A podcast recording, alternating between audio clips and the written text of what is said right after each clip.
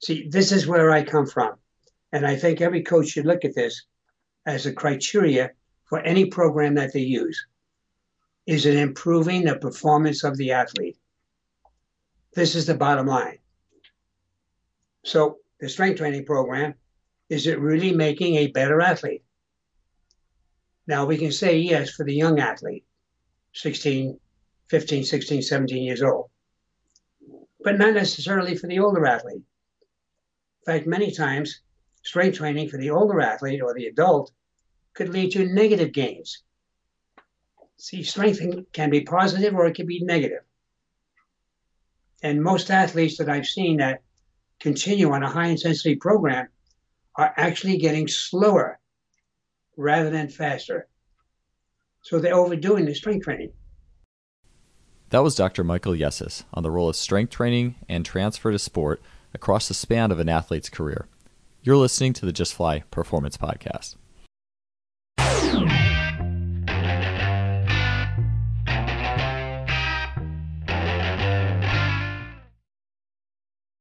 Today's episode is brought to you by Simply Faster. Simply Faster is an online athletic performance technology shop distributing items such as the Freelap timing system, GymAware, K-Box, 1080 Sprint, and the SpeedMat. I've gotten many of these items from Simply Faster and can confidently say that they make today's best training technology available to everybody. The Freelap timing system has revolutionized both my practices and my athlete assessments, allowing me to look at the 10 meter fly capability of dozens of athletes in a matter of seconds. It is wireless, compact, portable, and incredibly versatile. The K-Box and 1080 Sprint are fantastic tools for any coach looking to build speed, agility, and implement training scenarios that go beyond the traditional weight room. The 1080 Sprint is being used by great coaches, training some of the fastest sprinters in the world, and it truly represents high performance speed training. I can personally attest that Simply Faster's customer service is second to none, Christopher at Simply Faster responds quickly to queries, and anyone who makes a purchase from Simply Faster is in good hands. If you want to acquire some of the best high tech training equipment available, stop by simplyfaster.com. That's simply with an I, faster.com. They are the future of coaching technology. Welcome to episode 142 of the Just Fly Performance Podcast. I'm your host, Joel Smith. Thanks for being here today. And today on the show, we have uh, the originator of the 1x20 system, Dr. Michael Yessis. We've had quite a few people on this show who have gotten incredible results uh, with the 1x20 system. Uh, if you're not familiar with it, I might as well explain it right away. Uh, it's very simply doing a strength training program that centers around a single set of 20 reps uh, and the utilization of uh, many exercises in a single training system. Uh, athletes will continue on one set of 20 uh, until they tap out, and then they will go drop to one set of 14 and eventually one set of eight. And that usually happens across the span of a whole season. Uh, athletes may not ever get to the eights if they got enough strength on this single set of 20. Although it sounds incredibly simple, uh, the athletes or the coaches, sorry, rather, who are using it are getting incredible results, not only in strength, getting athletes strong really fast, but also in injury prevention and seeing, seeing a drastic reduction in uh, like non-contact um, uh, soft tissue injuries. So, uh, really effective. A lot of interest in it, but not a whole lot of coaches that use it. Uh, so Dr. Yessis as well, he's written a few articles for Just Fly Sports, some really good ones on how skill transfer sets up your training, on horizontal force production and sprinting, which was an awesome piece. And uh, Dr. Yessis himself, he is a teacher, sports performance trainer, biomechanist, and author. He is the guy. Um, he was really credited with bringing a lot of the the secrets, I guess. Well, they were secrets at the time, but the ideas of Soviet sports science over to the United States has been a huge influential figure in the construction of many training systems and ideology. Uh, if you heard uh, the episode with Dr. Donald Chu, uh, Dr. Yessis was an inspiration for bringing plyometrics over here to the United States, and and so uh, along with all those things, just being such a, a figure in sport, uh, he also is the creator of the one by twenty system, is a mentor to Joseph Johnson. Joseph Johnson, a mentor to um, many of the people implementing the 1x20 system, as well as Dr. Yessis being a mentor to them. And so uh, I wanted to, with the effectiveness of the system, but yet so many questions, I wanted to bring him on the show and get his take on where the system came from. How do we optimally progress it and why? Why is it better than doing 531? What is the drawbacks of maximal strength training versus uh, uh, doing like more moderate intensity strength training? And I think that's a good starting point. Uh, one of the things that I wanted to get into with Dr. Yessis was not just the implementation of the system, but also the principles and philosophy behind it. Because I think the more commonalities we can see in philosophy, the more we understand something, I think the more likely we are to be able to uh, use it and implement it in a way where we feel like we're we're not um, we're, we're understanding what we utilize and that's what i really wanted to get into with doc today uh, this workout though itself or this this podcast itself became much more than that Doc gets into the heart of what a good strength program is and its role in athletic performance. You may have heard in the teaser, and it's totally true. Athletes who go, you know, through their 20s and just keep trying to push up their one rep max, that really doesn't lead you anywhere once the necessary strength is acquired. So how do we mitigate or how do we navigate a training season and an athlete's career in light of what's strong enough, in light of the 1 by 20 system, and in light of special strength training, uh, strength and things that we would do in the weight room that are specifically intended to uh, improve an athlete's skill. And I shouldn't even necessarily say the weight room. There's the the weight room is an area where we can do that. Um, but Dr. Yessis is an expert in transfer, and if you saw the title of this episode, it is on high transfer strength and skill building for sport performance. This is an excellent episode for keeping everything in context that we do. And it is really all about context. Strength is awesome. I, I being a, a strength training professional, uh, I fully appreciate strength, but I always am happy to talk and understand. I'm happy to talk with uh, uh, experts like Dr. Yessis about the context of strength, when it is appropriate to push it, when it is appropriate to lay off of it, and why, and what to do in place. And so, in this episode, Dr. Yessis is going to go in detail on uh, the advantages and disadvantages, uh, disadvantages particularly of max intensity strength training how he came up with the 1x20 system, how to implement it throughout the year. And so, whether you use the 1x20 or not, just general guidelines on how you would set up a yearly training cycle in context of what is important. Uh, he's going to talk about training cycle patterns for the 1x20 system, workout variation on it, plyometrics within the 1x20 system. He's going to go into a really cool bit in season. Uh, in season um, ideas on training athletes and where strength can be a detractor or and how to set up an optimal path for athletes with technique in mind. So again, it's always an honor to have people like Dr. Yessis on the show. Uh, people have had such an impact on our industry. That said, let's get on to episode 142. Hey Doc, welcome to my show. It's it's been a long time coming, but I am really glad to have you on. So thanks for being here. Uh, happy to be here. Yeah. So uh, one of the, I mean, we'll get right to it. One of the the big things that I think um, is always a question. It's one of the most every time I run a a, a podcast with like with Jeff Moyer or uh, the roundtable with with him and Bracious and Thomi and like I uh, I well, there's this tremendous interest in the one by twenty method and but yet I'm from what I tend to see, I, I, I don't tend to see it um, used or take on that much. I, I've used it a lot myself, um, but I I want to go to the horse's mouth this episode. Uh, so, for starters, though, could we kind of get into maybe not the 1 by 20 itself, but more just on your take on maximal strength training? Basically, uh, anything under like a 5RM or an 8RM rep max for training athletes versus stuff that's a little bit lighter. What's the advantages, disadvantages, and um, everything that goes into that? All right. The first question I always ask is how much strength do you need? if you take a look at the world class performers, not one of them is the strongest man on a team. So, how much strength do you really need? It's not maximal and it's not minimal, it's in the middle, more or less like a moderate rate or a moderate amount. So, when you think about that, you don't have to train for maximum strength all the time once you reach a certain point, then you should do something to, as I put it, even though it's not 100% correct, change that strength to explosive power and speed. See, everything, the ultimate goal of all training is to develop more speed, not strength. I've yet to see an athlete uh, outside of the power sports if you're a power lifter, yes, you need more strength. But outside of that, every single sport relies on speed and quickness. And strength is not going to give you that. So this is why I stay away from all these high intensity programs. And there's been research showing that high intensity does not allow the body to adapt maximally. Neither does low. The ideal adaptation in the body takes place with a moderate strength training program. And that's where the one by 20 comes in, which we can talk about in a minute.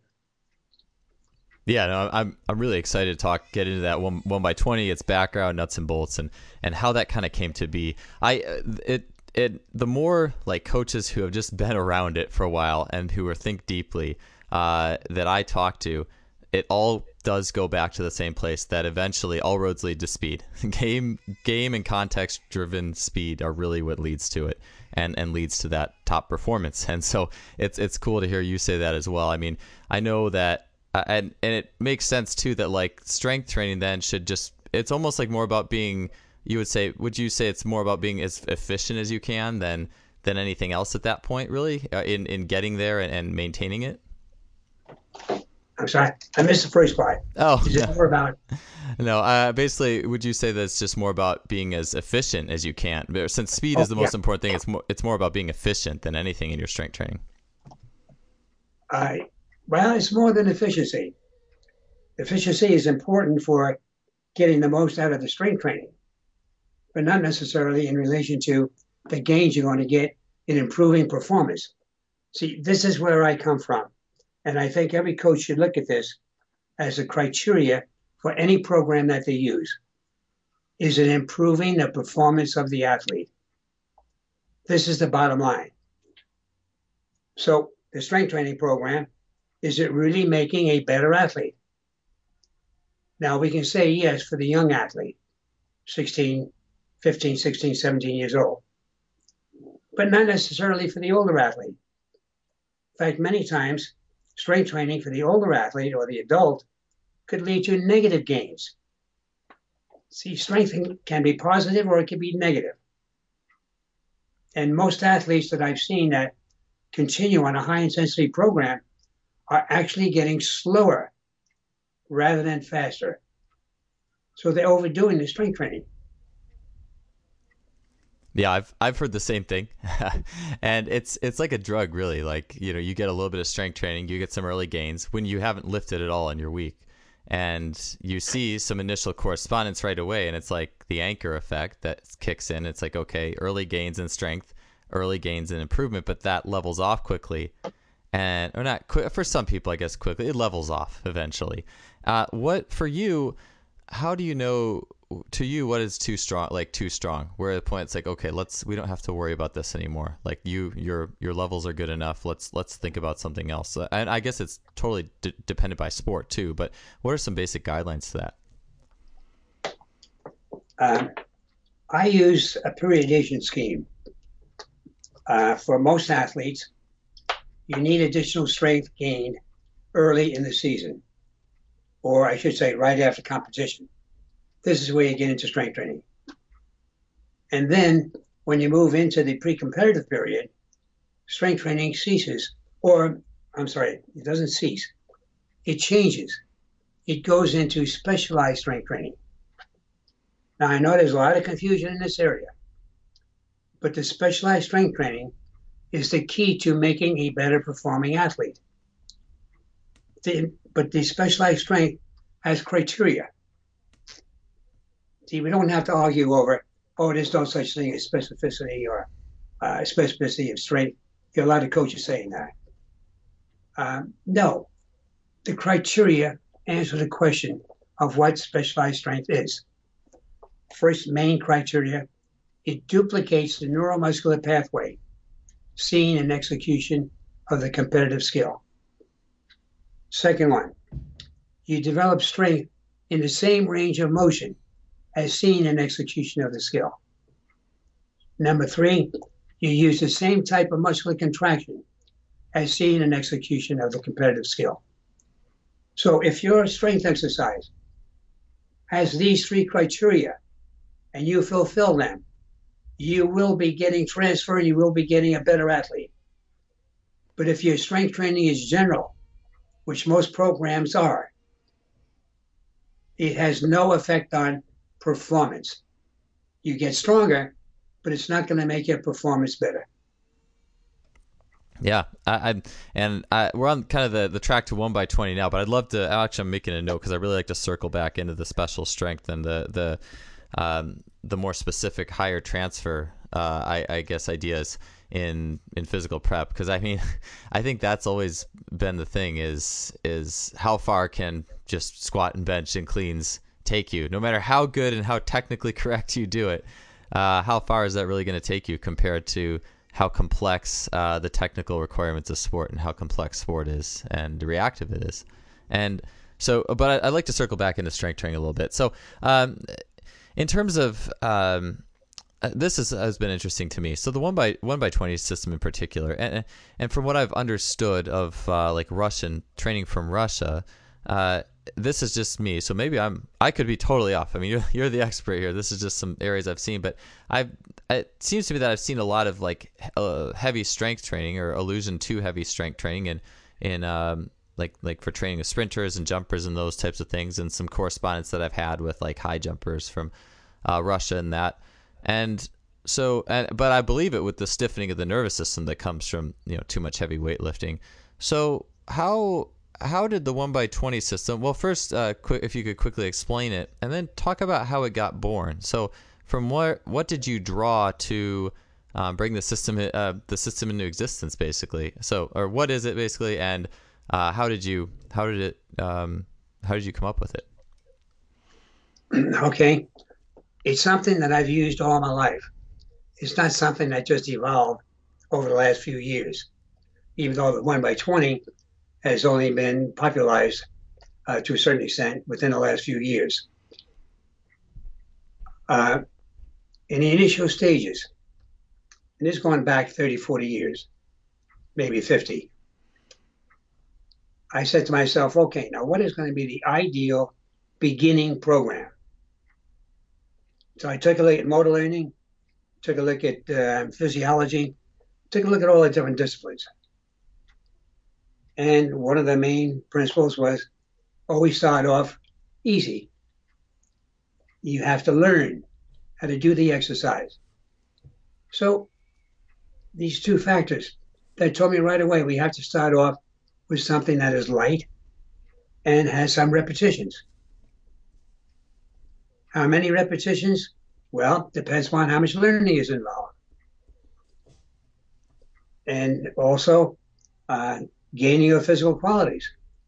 Well, we know that muscular endurance usually must precede muscular strength. The endurance factor gives you more circulatory abilities. And you need this for recovery and to a certain extent for development.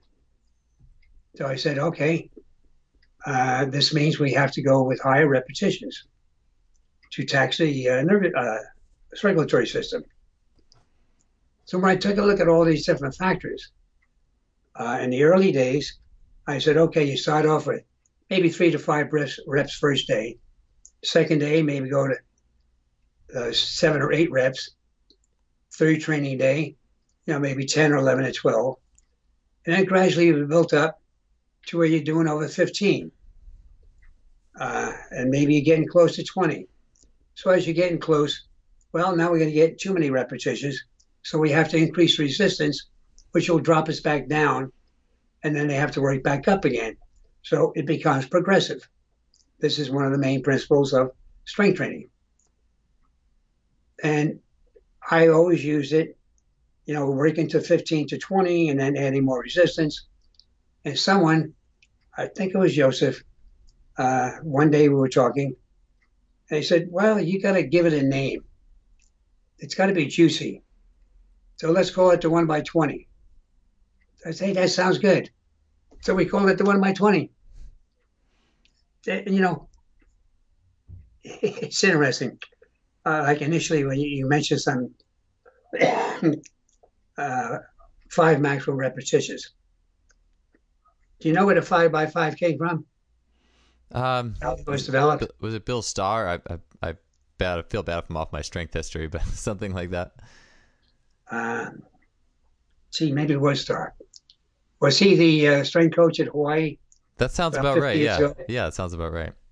Okay, then it was him. You're right. And I asked him once. Uh, we got together. We were going to do a book. Do a book. There were going to be three of us. I said, "Now, how in the world did you come up with five by five? He looked me straight in the eye. It sounded good. See, there was no rationale for it. But so many people just swear by, oh no, it's got to be five by five. So many of the strength training programs evolve not because of their efficiency, but because they were in vogue or somebody thought they were the greatest or uh, somebody with a name started using it and therefore it just expanded. So hopefully the same thing can happen with the one by 20 because we have found that it actually develops more strength than any high intensity program.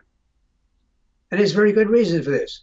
It's not based on uh, hearsay or practical experience, even though this will back it up. The program is a moderate intensity program. Moderate intensity is the key to adaptation. So, no matter what the physical quality, if you want to develop that physical quality, you need a moderate intensity program for the best gains. Now, you can get stronger with high intensity, you can get stronger with low intensity. But the ideal for the greatest amount of strength training, strength, you need a moderate rate, moderate intensity. You're listening to the Just Fly Performance Podcast, brought to you by Simply Faster. Hmm.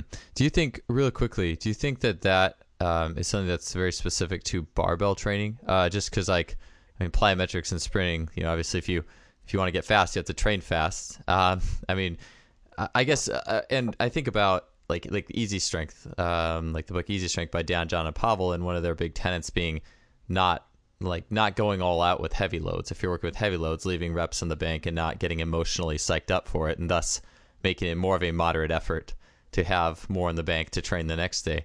Um, I mean, I guess that's called it's that's it's probably a similar area.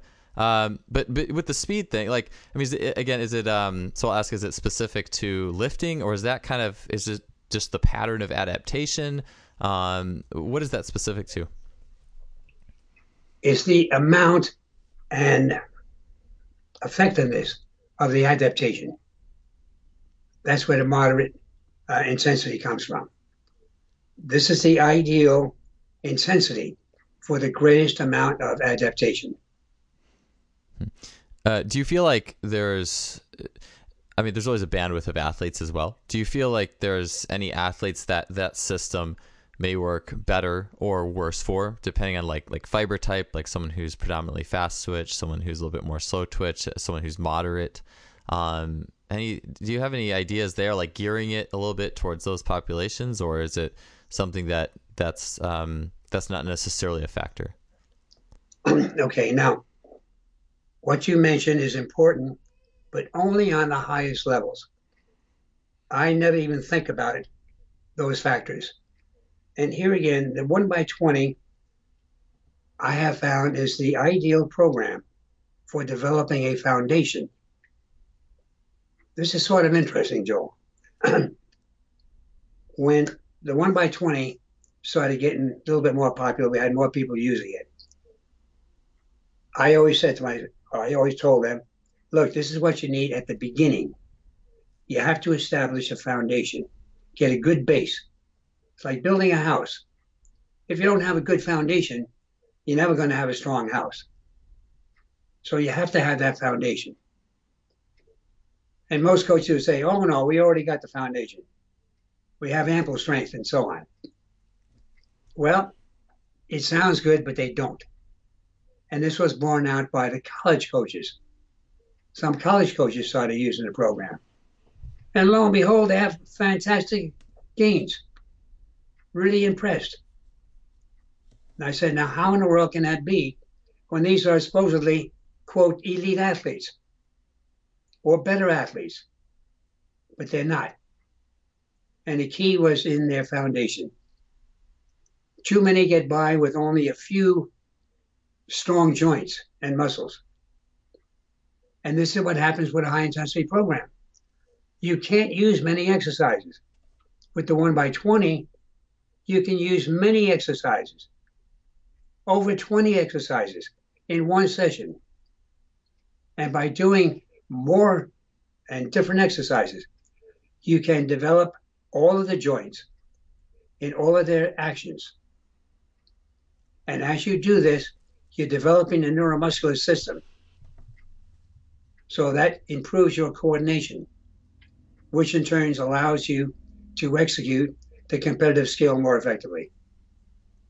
Sure. Uh, something with the the mini exercises because I think the mini exercises thing is really interesting. I remember uh, listening to Jeff Moyer kind of go into how he was doing that with his athlete populations at Track Football Consortium a few years ago, and it was really amazing how, especially getting into rotation, because I think like transverse planes and rotational stuff is really missed or, or not really looked at in a lot of cases, or, or there's just not time for it. You know, if you do five by five squat and bench and you know you just don't have much time for anything else in your in whatever you're doing on the day in many cases and so I was intrigued by that but so here's something that I'm kind of curious of because I've always just in my own implementation of the program I've how I've kind of at least uh, looked at it is is a squat if you're looking at doing a squat which is a large range of motion um, like 20 reps of that is is pretty tough but versus maybe like a a smaller joint exercise or something with a little bit shorter range of motion. I mean, obviously, I mean, shoulder shrug is like the simplest, easiest way to say it. But I mean, the other stuff that might not be as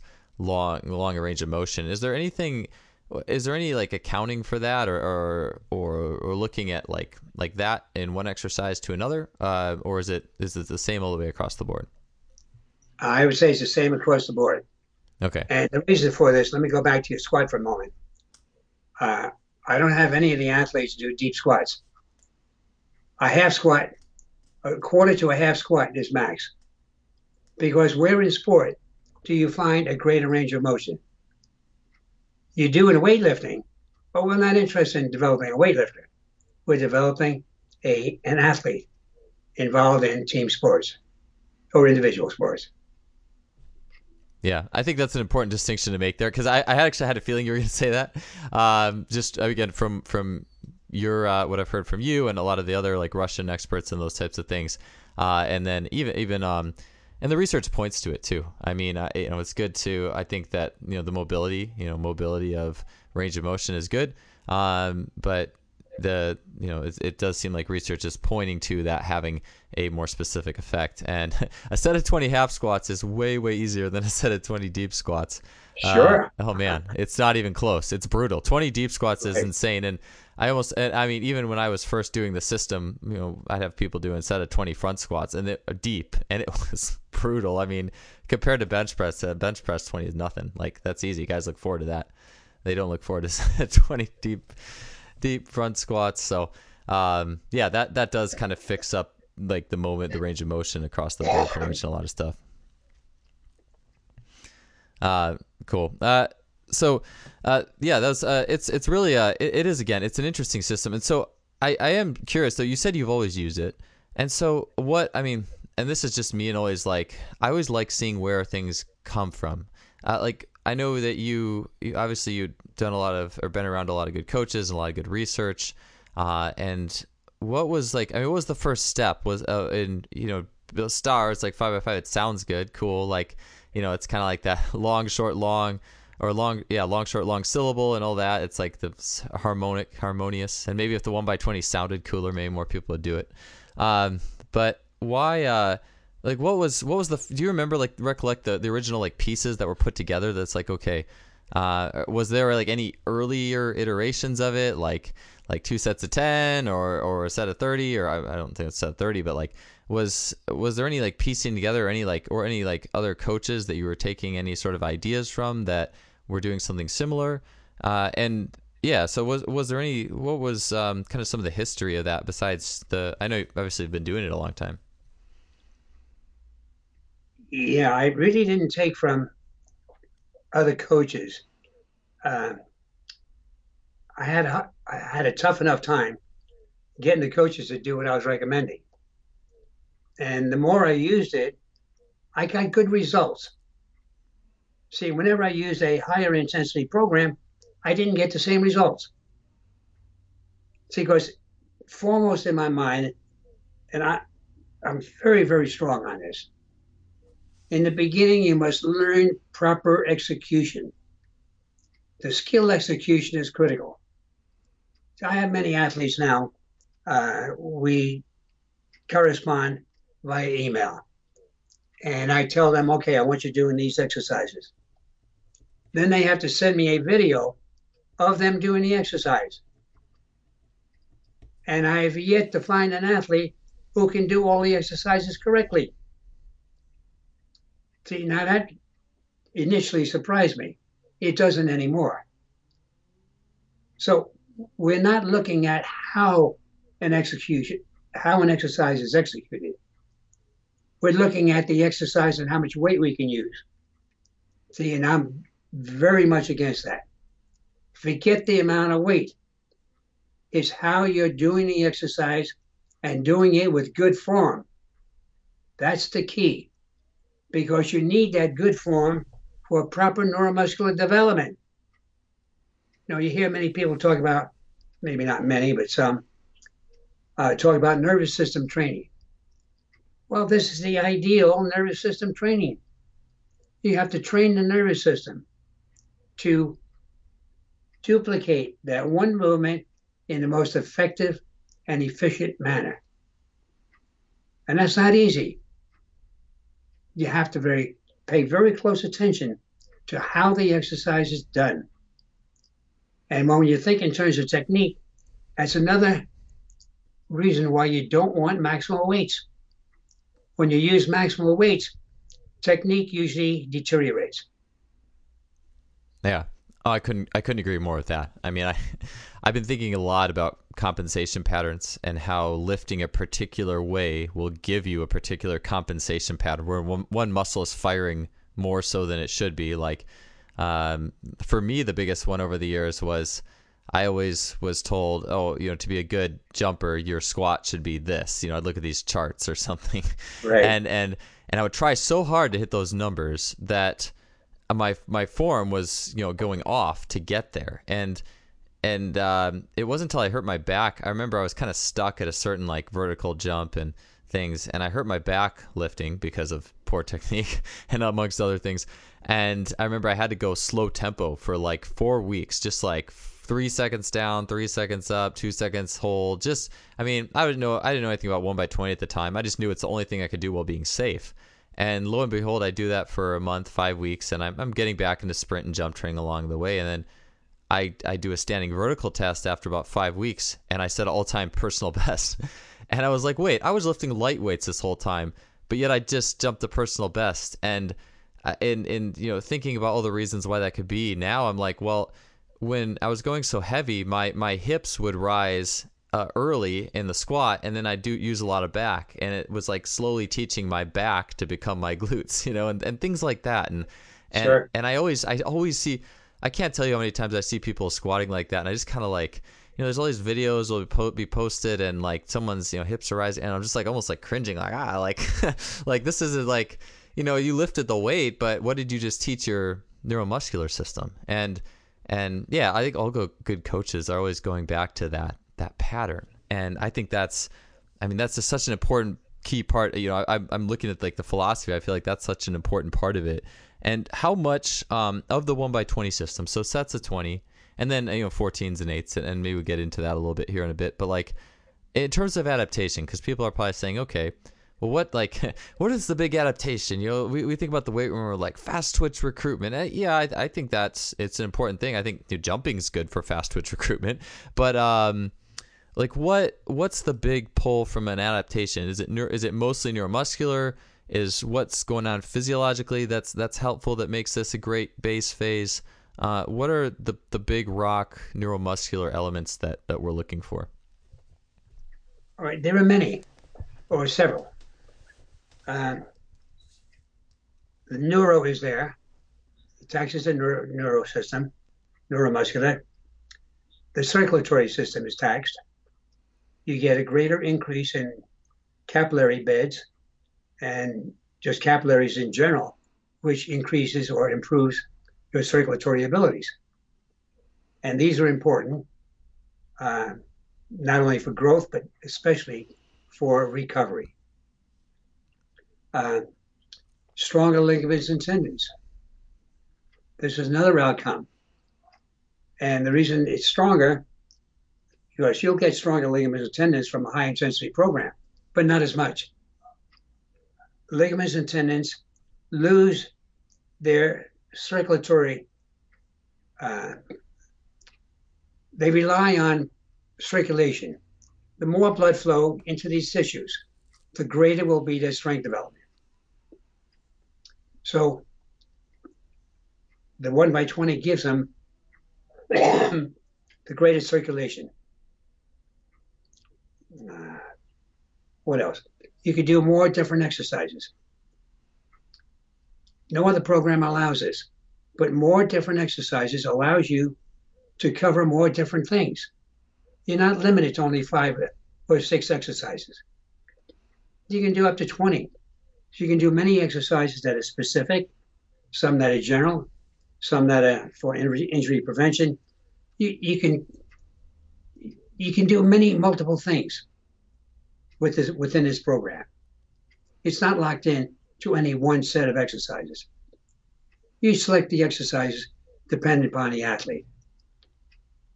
Sure. Uh, less chance of injury. See, because of better coordination uh, and better overall development, ligaments, tendons, joints, less chance of injury. There are some, like you mentioned his name, Matt Tomey, when he was in uh, Michigan Tech, he had two seasons where they had zero con- non-contact injuries for a football team. Now that's amazing. I never heard of a football team not having any non-contact injuries. So, I mean, I can go on, but I think you get the idea. The benefits are many. Sure. And it doesn't cost that much to get these benefits.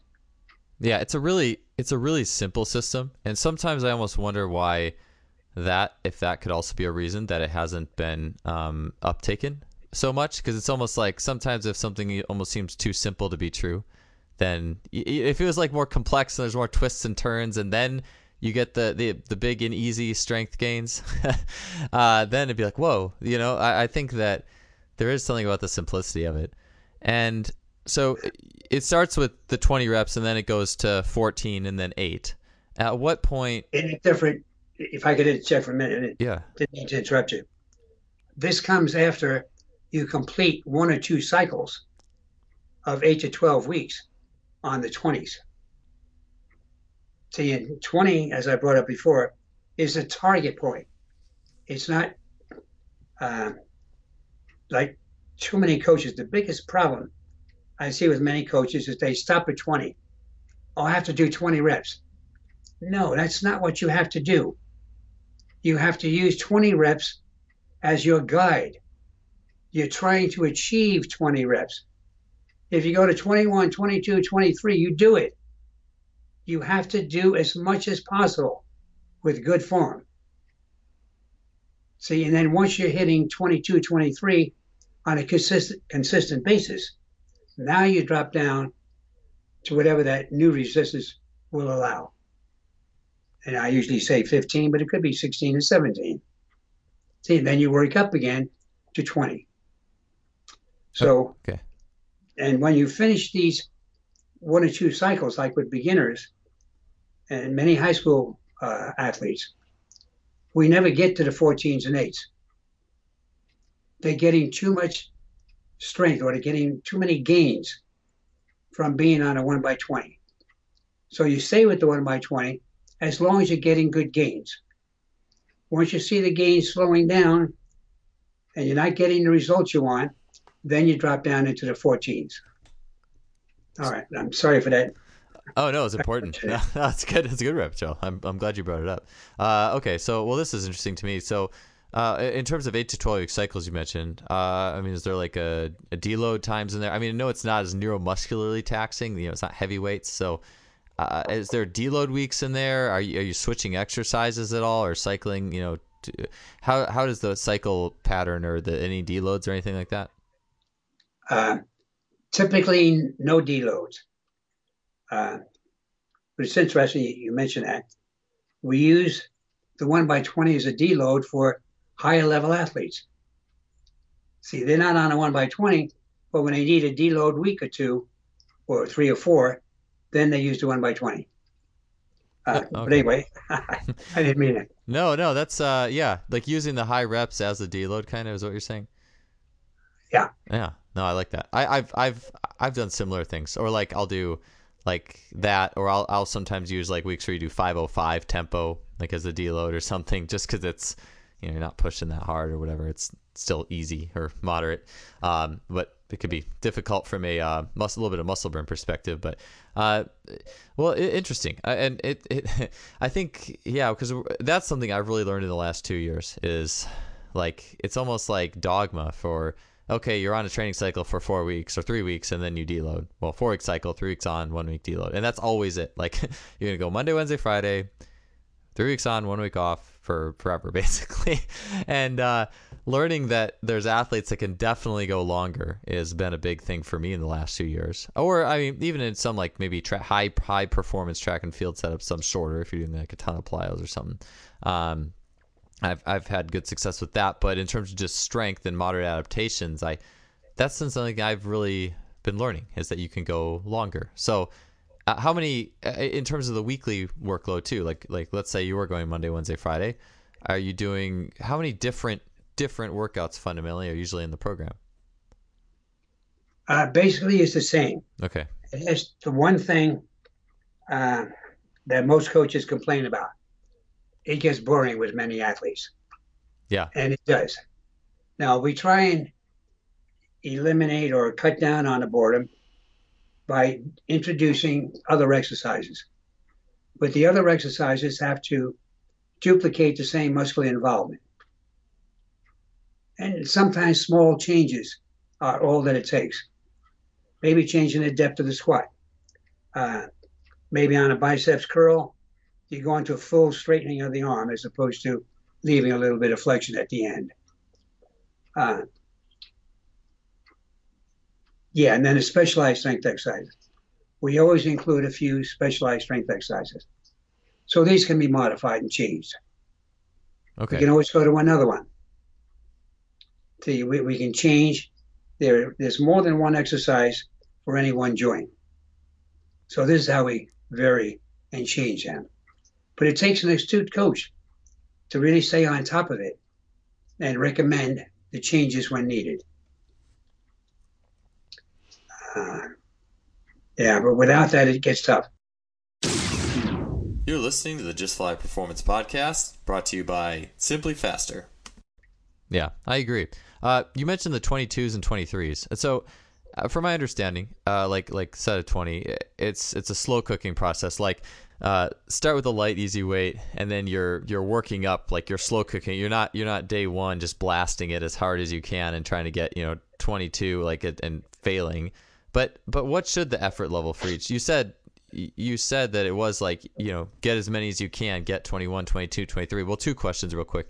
One, and and this is the three days a week. Like, are you go are you pushing to get as many as you can with good technique in that set? And then two are you allowing for like like if you're squatting are you allowing a pause at the top like because i think we all know like a lot of us know like the breathing squats like whatever you could do for a set of 10 you can probably do for 15 or 20 if you get enough time to rest at the top uh, to prepare obviously that's like an extreme example but uh, is there like a and and i also say this too from like a, uh, the, the db hammer innosport book which i I'm uh, so many people ask me about that book, and it's it's a really intriguing one. But like it talks about a test, like a capacity test in its system, where you do um, I, am gonna get the number wrong because I don't do this test, but like you'd pick a submaximal weight like 60% adjusted with body parts or body weight, but and then you do it um, as fast as you can with no pausing, or, or not as fast as you can, but just no pausing, steady, quick reps until you can't do it anymore, and that's like your capacity level or something. But but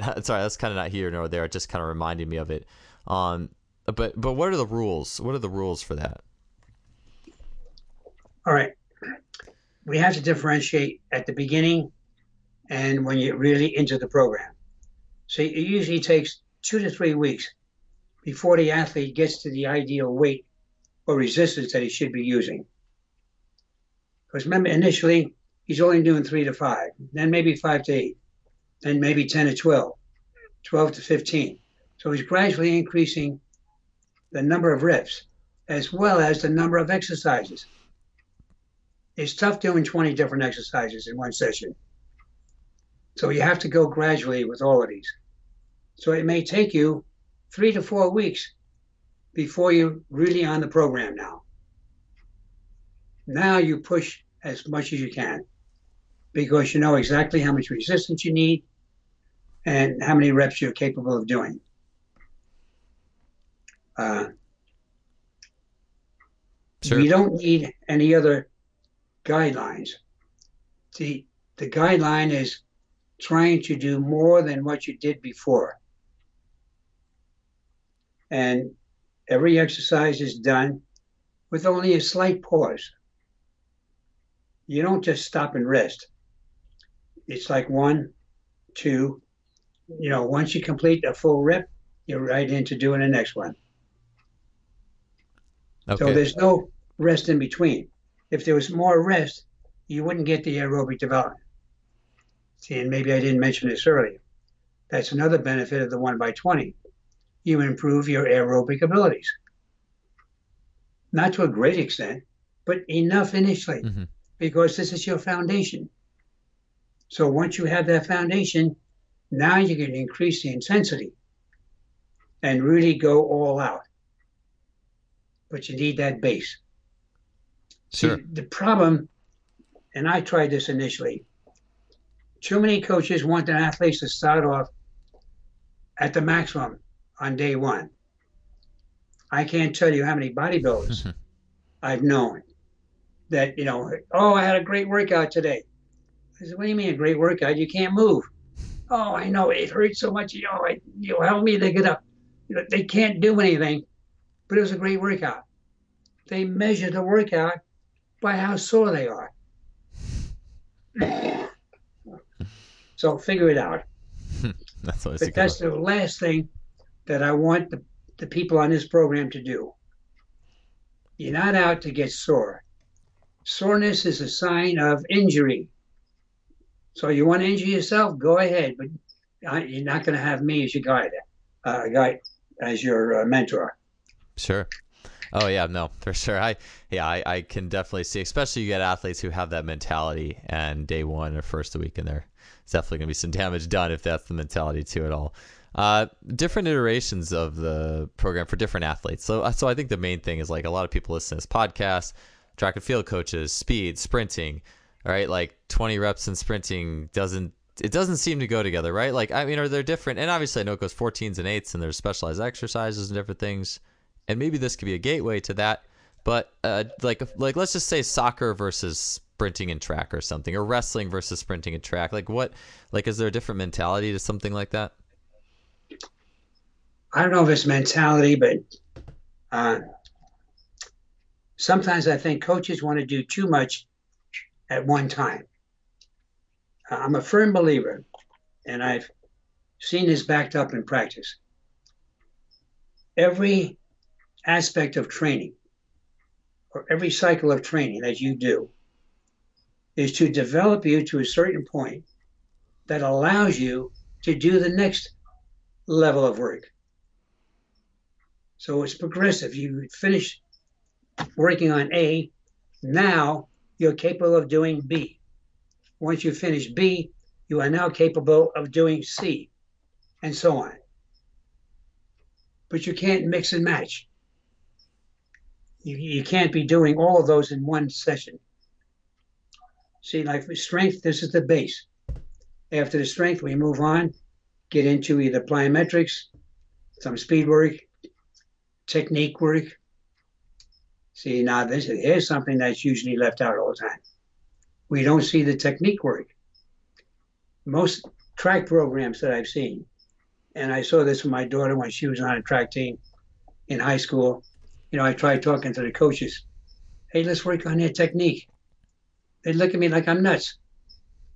And part of it is you can't blame them because the season is so short. They only have like two or three weeks before the first match. How in the world can you get a team ready to compete in two weeks? So, anyway, make a long story short, um, you have to get yourself ready for whatever it might be. And you can't be doing plyometrics, for example, or even a hierarchy in any one session. Technique work and explosive work should be number one in any workout. You do either or. And after that comes specialized strength exercises. So you notice when starting off, your body has to be at a high energy level.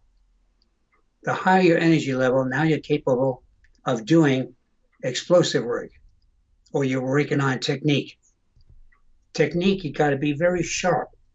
You got to be thinking of what you're doing. You got to be able to visualize it. And you have to do it. This is why in the 1 by 20 we always include a few specialized strength exercises.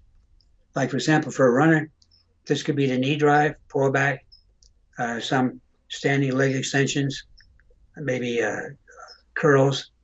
So, in other words, we're doing exercises that duplicate what they're going to be doing in a sport, as well as strengthening a joint at the same time. So we can kill two birds with one stone.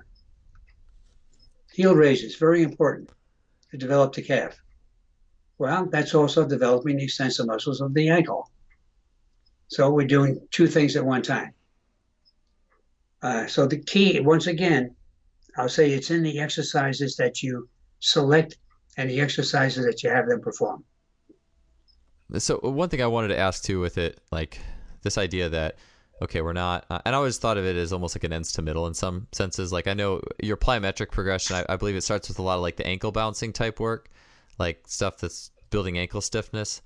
And what, how does the plyometric progression fit out into all this? Because I think about, I, I think about like you know you're really putting that juice in the system like like full full recruitment and intensity that comes from jumps so like and I'm sure you know one by twenty. If there is you know everything does eventually get recruited if it's a taxing set, but maybe just not all at one time necessarily.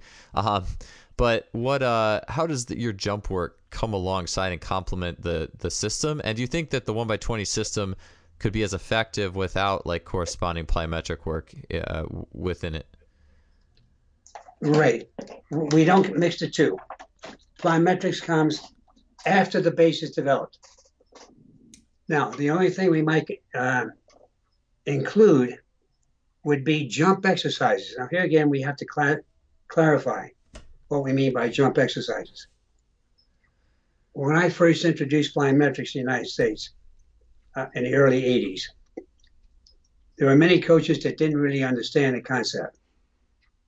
And they said, well, yeah, you do any kind of jump. It came to be that any kind of jump was plyometric. That's wrong. Plyometrics uses jumps, but all jumps are not plyometric. So by doing jump exercises, I call these lead up or preliminary exercises prior to doing true plyometrics. These can be included with the 1 by 20 Not much, but some. You only use it near the tail end of the program to prepare the athlete for plyometrics, which will follow. So I don't know if that answers your question, but that's where I'm coming from. Sure, sure. No, I, I, that makes sense. I mean, how long? So what kind of phase? So is it like the one by fourteen phase or the one by eight phase? Like the true plyometrics would come into place? Like, in my thoughts, like the jump exercises are more like low intensity, almost circuit type jumps, if you will, or, or ankle based stuff, and then the the depth jumps or the because I mean, when you hear plyometrics today, if someone says plyometrics on social media or YouTube, it's like, you know, these jumping over like a little eight inch hurdle or something. You know, like obviously it's not the true plyometrics like the Russians, uh, like the depth jumps and things. So I'm assuming that's what you mean when you're talking true plyos, like the depth jumps, like the high intensity stuff. And I'm assuming that comes in like the the one by eight, like once you've gone through the preliminary one by twenty and one by fourteen and and I'm assuming the lower intensity stuff is more like the ankle pop type stuff, like the lower lower intensity plyos. Would that be correct, or am I off? I'm just trying to put it all together. Uh, you're jumping the gun a little bit. Okay. uh, we don't do all out plyometrics until we finish the cycle. um, when we get to the eights, the exercise, the strength exercise, is done explosively. And here again, it depends upon the athlete. See, when we get into the eights, well, first let me back up with the uh, 14s. Two sets of 14 is very taxing, and we have to cut out one or two exercises or more. But now we're developing greater strength, but it's more of an endurance type thing with the strength. So it's preparing the athlete to do even more high intense work. When they get done with that phase, they go to the eights.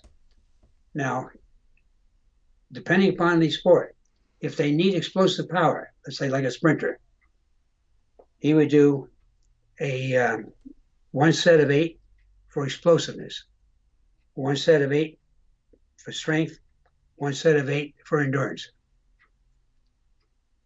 And this would happen depend you know, in all of the exercises. When they get done with this phase, now they're ready for an all out plyometric program. Because at this time, we're no longer doing strength exercises. See, the strength exercises drop off. Now we're getting into the plyometrics and we're getting ready for the season.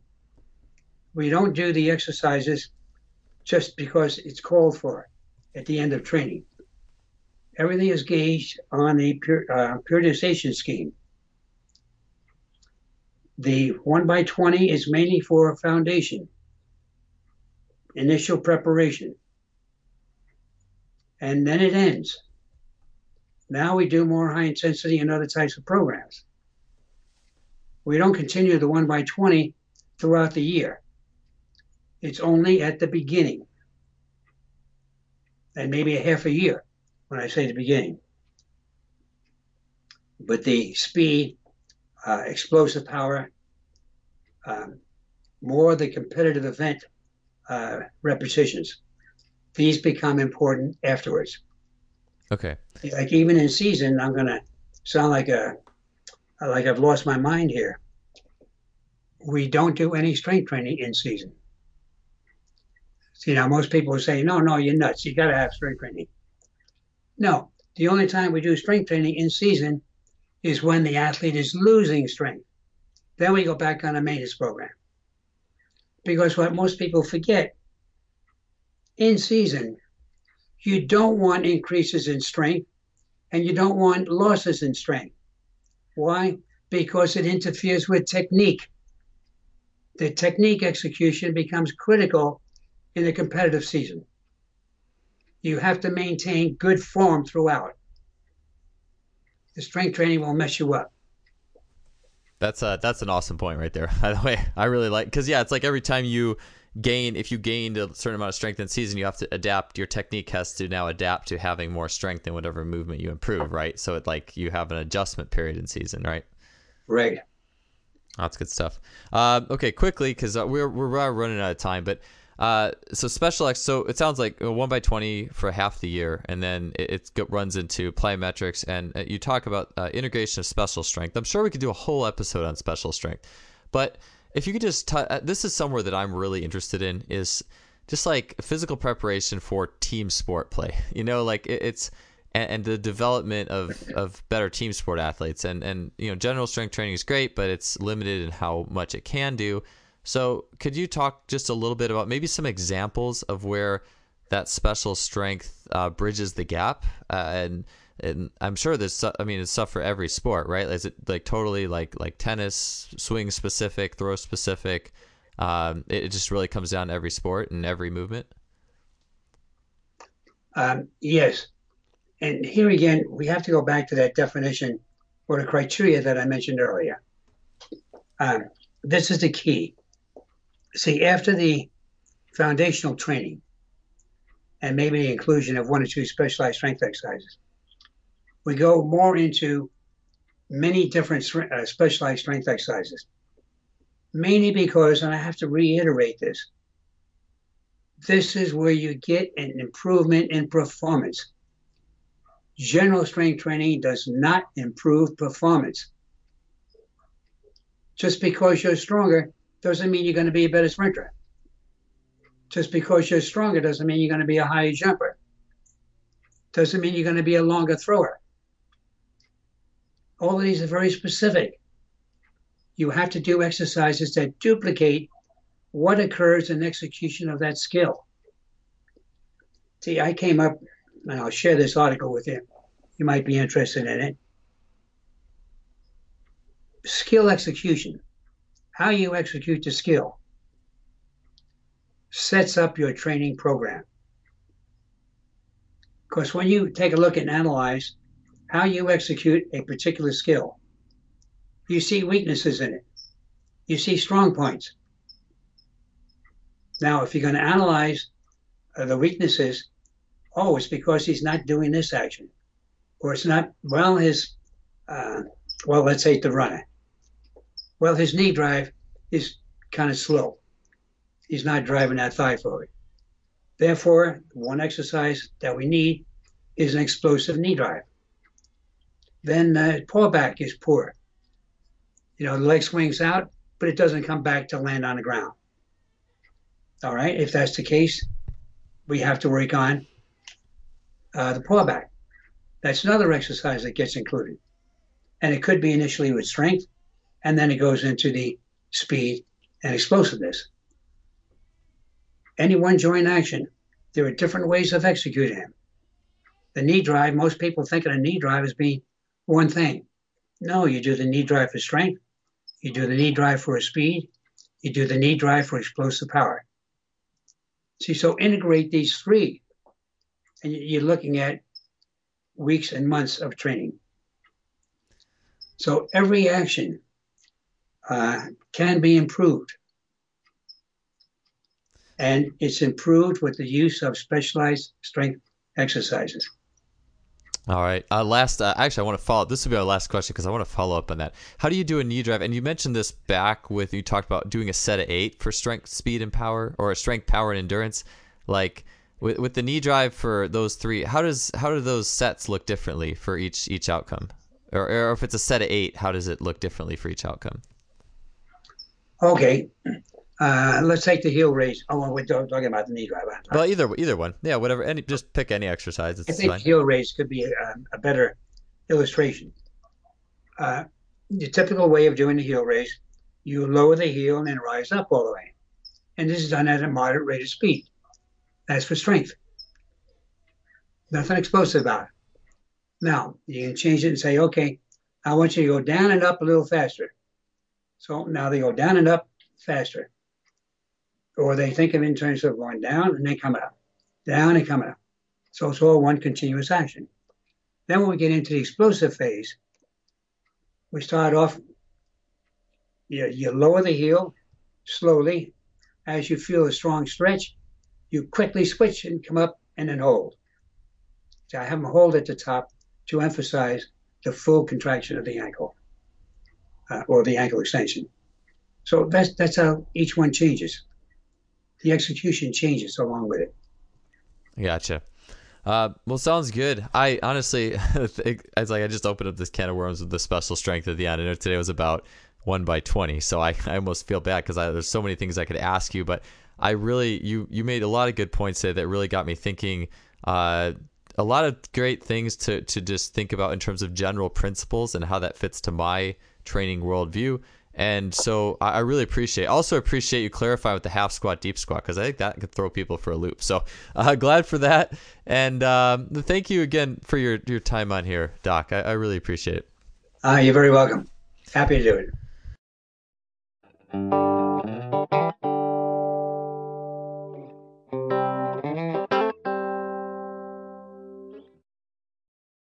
Thanks for listening to another show. It was great having you guys along for the ride. And uh, again, it's always good to put everything in context and just learn these principles that I do think span uh, just so many great coaches. That high velocity and technique being the end game, and how to optimally use strength in your training toolbox to get athletes to the place they need to be. As always, uh, please uh, visit, support our sponsor, simplyfaster.com, suppliers of tools like the K-Box, GymAware, ElectroStim, uh, contact grids, and lots of great stuff. The best in class with sports tech. They also have a great blog. If you enjoyed the podcast, uh, definitely appreciate it if you left us a rating or review on iTunes, Stitcher, whatever you're listening to. And just before I leave you guys, uh, just a reminder my new book, Speed Strength, is out. It's on justflysports.com. And if you're international to the U.S., uh, it is on Amazon. So it's an awesome book. It was three years of work, a huge learning experience, and stuff that you're not going to find anywhere else and it is an awesome piece on speed training. So uh, definitely check that out. But we'll see you guys next week with another great guest. Have a good one.